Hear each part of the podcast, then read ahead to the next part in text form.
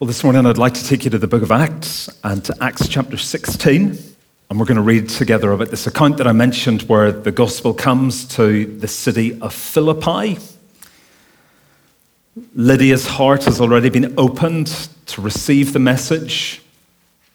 The slave girl, she's had the demon exorcised from her, and her owners are not too happy with that state of affairs, and so Paul and Silas have been seized, brought before the magistrates, and they end up in the Philippian jail. And we're going to read together what happens, picking up at verse 25. So that's Acts chapter 16, beginning to read at the 25th verse, and this is God's word to us.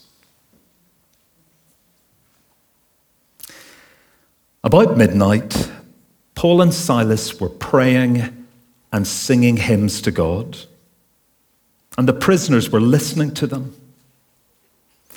And suddenly there was a great earthquake, so that the foundations of the prison were shaken. And immediately all the doors were open, and everyone's bonds unfastened. When the jailer woke and saw that the prison doors were open, he drew his sword and was about to kill himself, supposing the prisoners had escaped. But Paul cried with a loud voice, Do not harm yourself, for we are all here. And the jailer called for lights and rushed in, and trembling with fear, he fell down before Paul and Silas. Then he brought them out and said, Sirs, what must I do to be saved? And they said, Believe in the Lord Jesus, and you will be saved, you and your household. And they spoke the word of the Lord to him and to all who were in the house. And he took them the same hour of the night and washed their wounds. And he was baptized at once, he and all his family. Then he brought them up into his house and set food before them. And he rejoiced, along with his entire household, that he had believed in God. Amen. We thank God for this reading from his word. Let's pray together.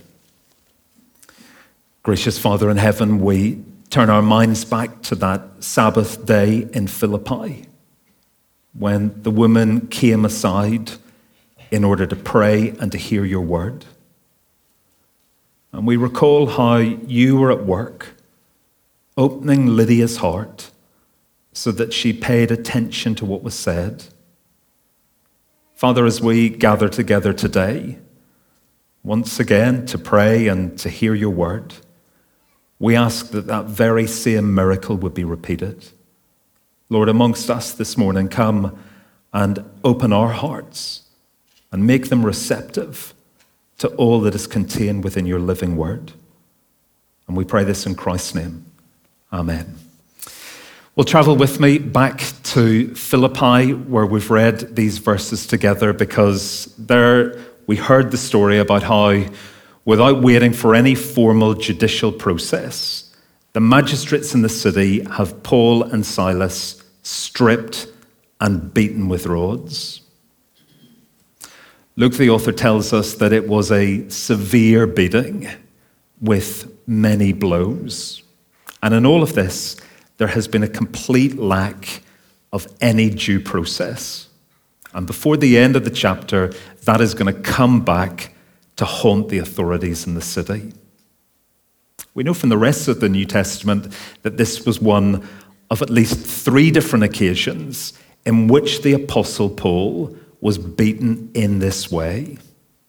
And if you even try to imagine it, we must conclude that the pain of the whole thing must have been absolutely excruciating. The actual crime that brought them into this place was that Paul and Silas had cast an evil spirit out from a slave girl.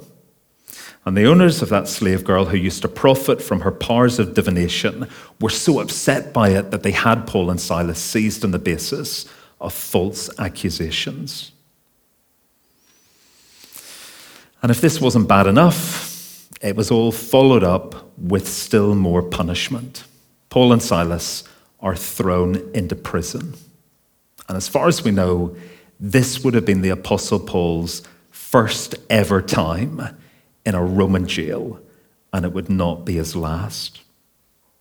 The magistrates in the city had charged the jailer to guard them securely. And as a result of that, the missionaries are put in the innermost cell. And there, they don't receive any basic medical care. Their wounds are not washed or dressed. Instead, their feet are fastened into the stocks. And that meant that their suffering would only continue. And given the state that they were in, all of this must have been horrific. And it would only get worse. Apparently, the worst thing about the stocks as a form of punishment was the stabbing cramps, which after a few hours would come to those limbs which were immobilized. They would suddenly contract in that wooden frame, and the pain would only get worse. If you think about it, it must have looked like the hour of absolute darkness. Here are these men, beaten within an inch of their lives. They're now in the deepest dungeon, and they are there simply because of their testimony to Jesus Christ. Those feet, which ought to have been going out, proclaiming the good news of Jesus Christ around those world, the world, if we were to take the language of the past few years, we could say those feet find themselves locked down, imprisoned in Philippi. And yet, here is the truly amazing thing. At midnight, the sound which is heard rising from the blackness and the stale air of that innermost cell is not the sound of weeping or cursing or bitterness or complaint. It's incredible, isn't it? The sound that's heard is one of prayer and song. In this dark place, God has given to Paul and Silas a song in the night. And I love the fact that this is no whimper. It's not as if the missionaries are there and they're imprisoned and they're whispering these things almost quietly under their breath.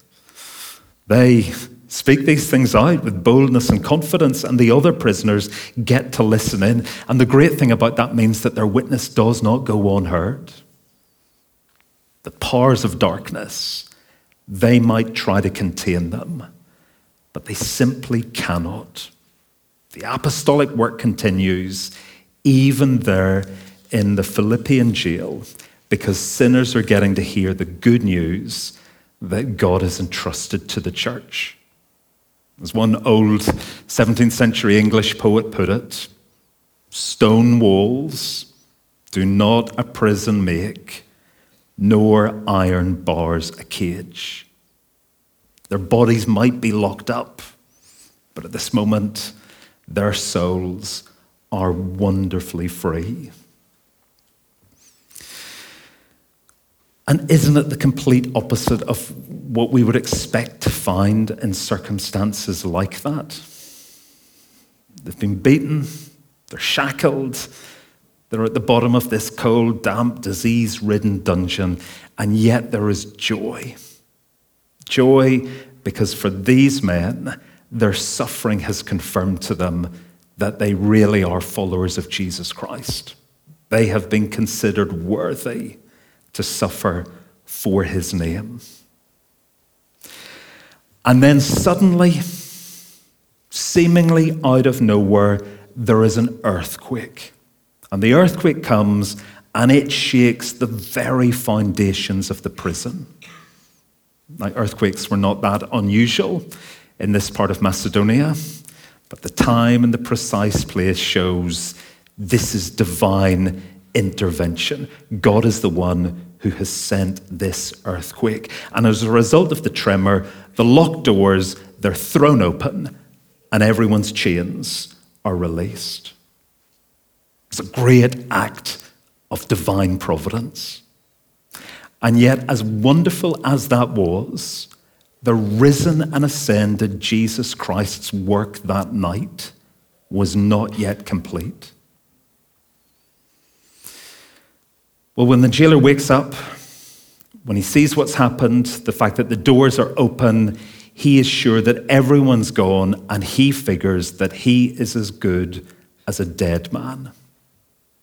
He thinks to himself, any prisoner, given the opportunity to flee, they are going to take it.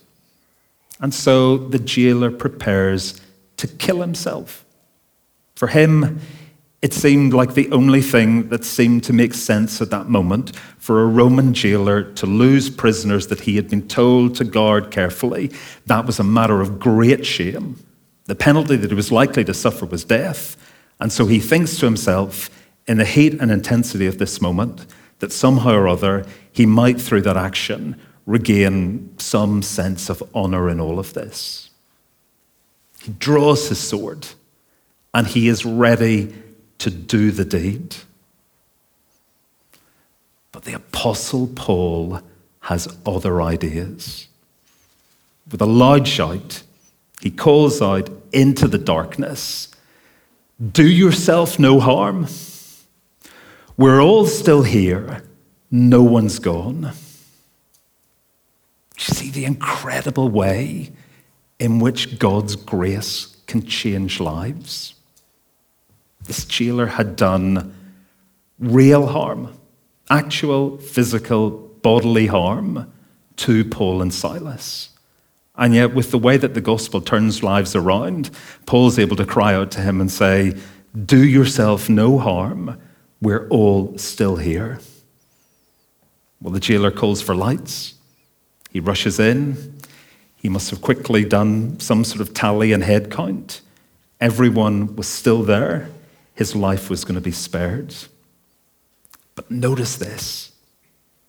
At that point, he does not rejoice that somehow or other that evening he has had a lucky escape. Nor does he rush to secure the prisoners in case some of them have second thoughts and change their mind about staying here. No. In fact, at this particular moment, his fears do not dissipate. Verse 29 Trembling, he falls down at the feet of Paul and Silas.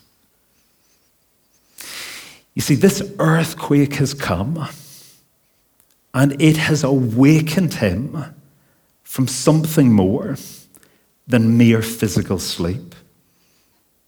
The earthquake has come and it's actually shaken him to the point where it has aroused a greater, more profound fear within him. Because the earthquake and what's happened has portrayed to him in the most graphic of ways that all the securities that we think we hold on to tightly in this world, they can, in just one moment, be completely shaken away from us. It can happen in our lives like that. We can be shaken out of a spiritual sleep where we're going through life unaware of our destiny.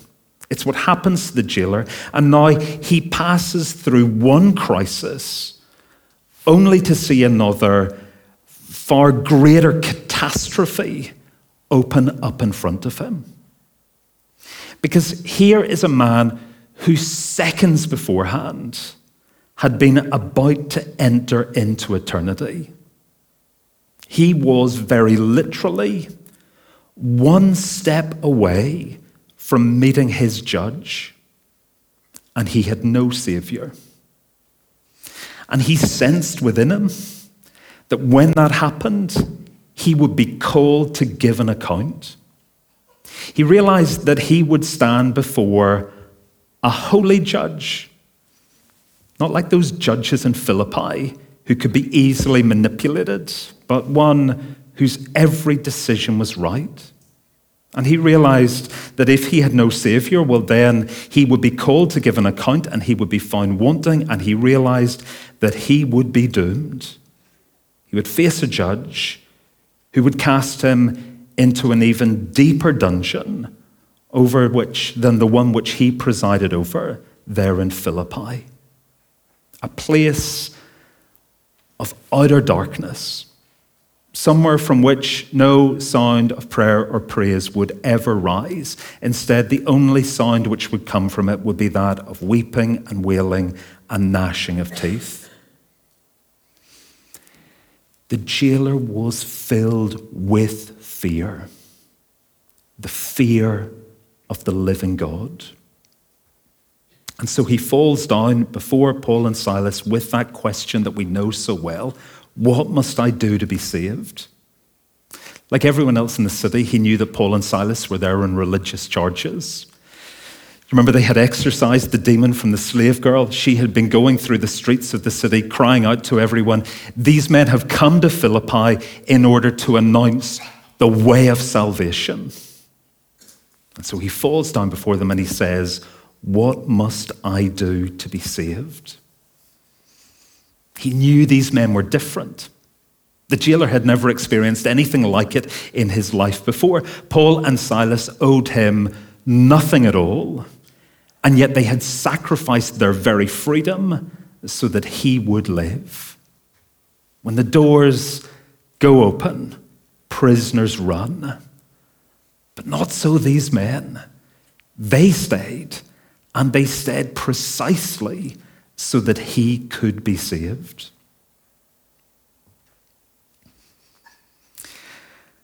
I wonder if any of you know the experience that we've been talking about in the life of the Philippian jailer.